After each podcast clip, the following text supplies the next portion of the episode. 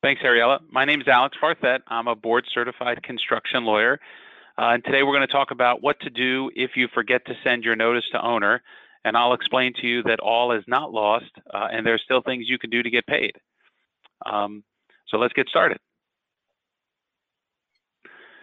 So on the agenda, we're going to go through what are the basic notice to owner and lien rules. So we, everyone's on the same page about that. Um, and then we'll talk about whether or not you actually missed a deadline because maybe you fell within some of the exceptions in the lien law.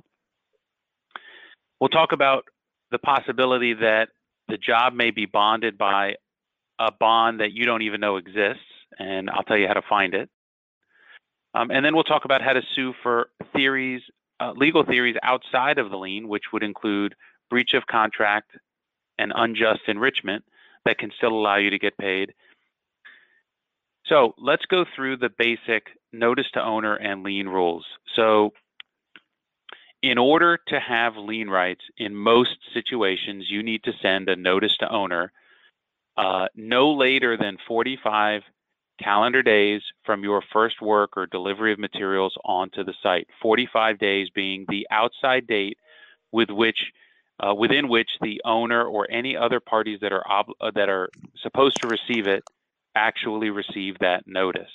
Um, so you shouldn't wait till the 44th day or the 45th day to send it because it'll be too late. You need to do it well in advance. Now, if you use uh, Sunray to do your notices and you and they can send it out by the 40th day, whether it's received or not, it's deemed delivered. So using Sunray and getting it done early, well before the 40th day, uh, is a great idea. Our advice to clients is either on your first delivery or once you sign your contract for the service or materials that you're going to provide to the site, whichever is sooner, you should have a process in place in your office that that's when you notice the job very, very early in the process. So step one, no later than 45 days, you have to send this notice to owner. The next step is within 90 days of your last work or delivery of materials, you need to record your claim of lien or serve your notice of non-payment uh, if the job is bonded. And, and the 90 days as well as the outside date. So if, if you decide you're going to lien the job on the 90th day, then you have to prepare the lien and take it to recording all on the same day. Again, you should not be waiting until the 90th day. Um, you should be doing it uh, well before that. And I would suggest at about day 60 from your last work is if you haven't been paid, that's when you need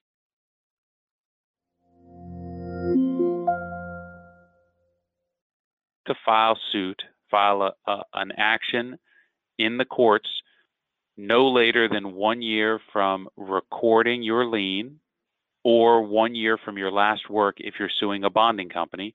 So notice there's a little difference there of up to 90 days between suing on a lien and suing on a bond. Um, but the outside limit is one year, uh, after which your lien or bond claim are automatically extinguished. Some clients believe that they can re-record the lien. So they record the lien on January 2nd, 2016. So January 2nd, 2017 comes along and they think, well, I'll keep my lien alive because I'll just record a, another copy. That's not a, a, thing to do. That that would actually constitute slander of title uh, because the second lien is no good. You need to uh, keep that lien alive by doing one thing and only one thing, and that is to file a lawsuit to foreclose on your your lien no later than the one year. So uh, those are the basic rules. There's other time frames that apply generally. There are lots of exceptions to these rules, um, but this is the basics. So now let's talk about what happens if you missed a deadline or more importantly, think you missed a deadline and maybe in fact you didn't. So let's talk about when no notice to owner is actually needed. Um, so the first major exception is if you have a direct contract with the owner.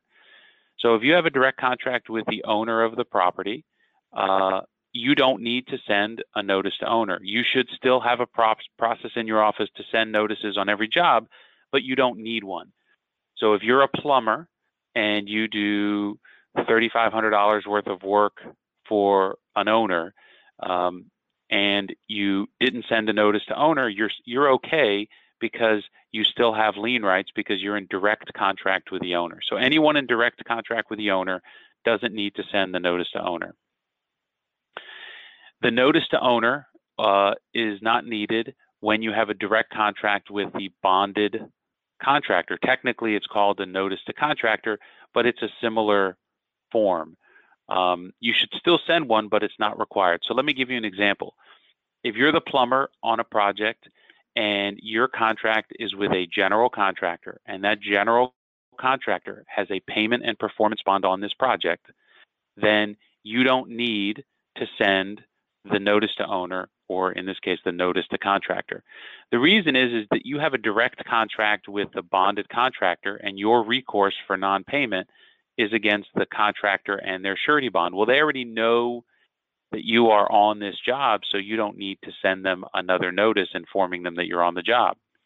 So we had a client come to us once. He was owed uh, about seventy thousand dollars, and he said, "Alex, I, I made a mistake. I I blew it. I'm I'm on this job for this contractor and the job is bonded and I uh, I didn't send my notice to owner.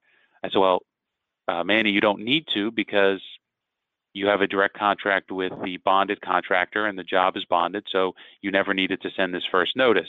He was ready to pretty much give up um, until he realized that he fell into this exception.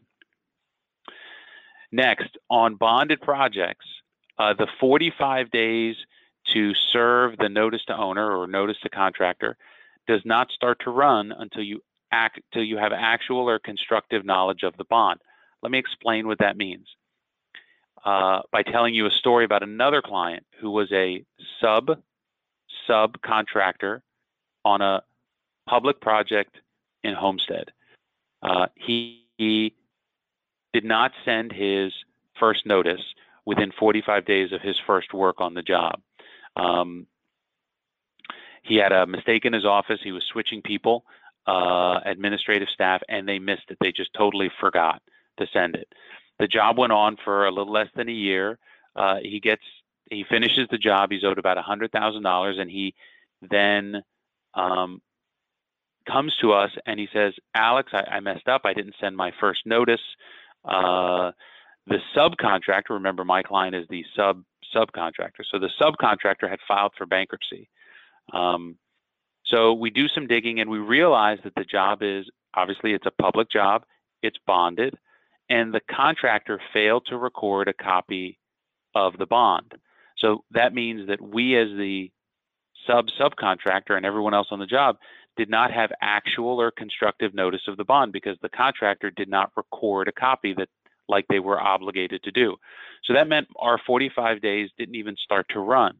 So remember, we're now almost uh, about a year out from when he started the work. So what did we do? We we served a notice to contractor once we figured out that the job was bonded and we were able to obtain a copy of the bond. The next day we served a notice of non-payment on the bond, and then the day after that we filed a lawsuit on the bond to uh, to get paid.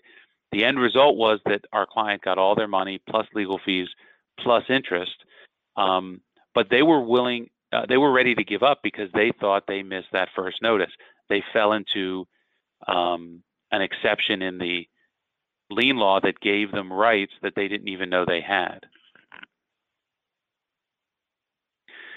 Let me give you uh, one little pro tip. It doesn't really relate to notice to owners, but also know that when you are doing work on a bonded public project and you have a direct contract with the bonded contractor, so if you're the plumber on a bonded public job, you don't need to send that first notice. We talked about that because you're in direct contract with the bonded contractor. But you actually don't even need to send the second notice, which is the notice of non payment, because you have a direct contract with the bonded contractor on a public job you should still do it. There's no harm in doing it, but do know that if you forget to send that first or second notice on a public job where you're in direct contract with the bonded contractor, you still have rights.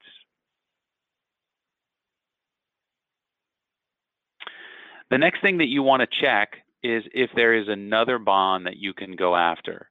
Um, so on most projects, the general contractor uh, is either required to or the owner requires them to get a bond on the project, a payment bond. But sometimes on certain projects, typically larger projects, not only is the general contractor bonded, but many of the subs are bonded too. So on very large jobs, um, most general contractors will have their subs bond back to them uh, so that the plumber, the roofer, the glazing contractor, um, the structural uh, uh, contractor, they may give bonds of their own back to the owner and the contractor.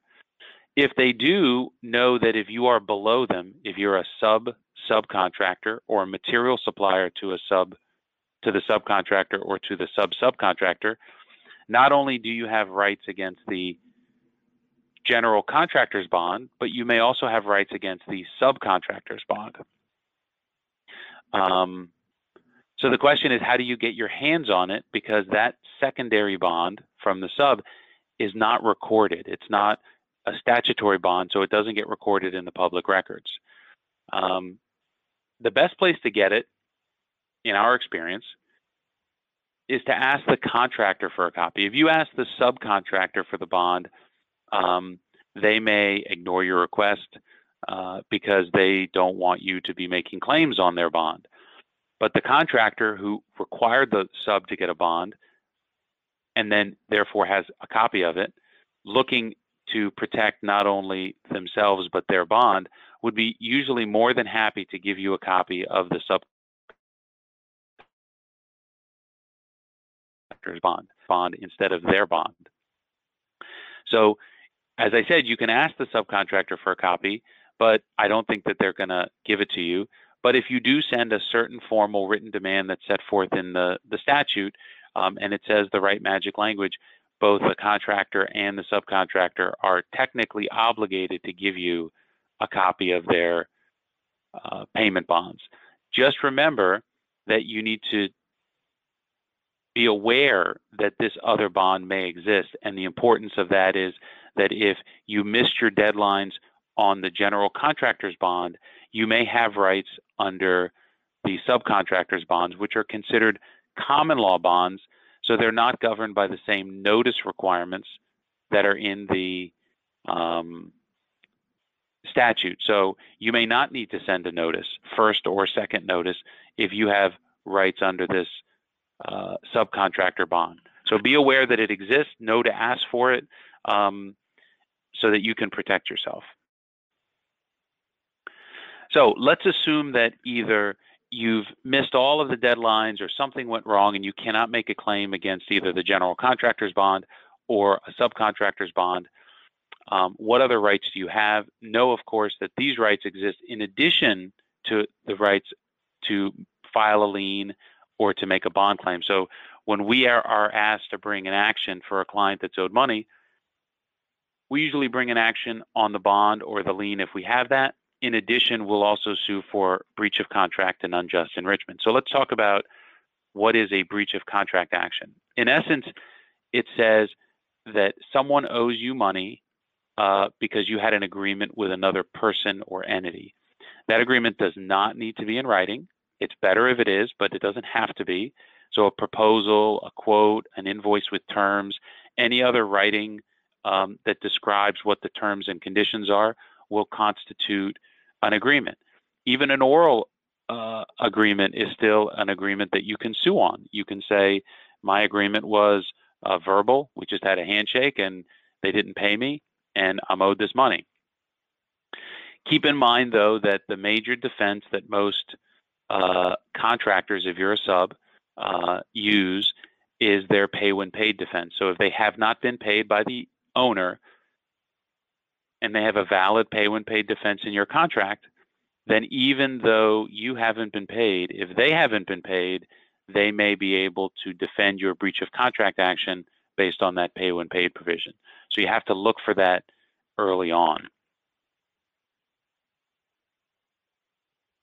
Let's talk about suing for unjust enrichment.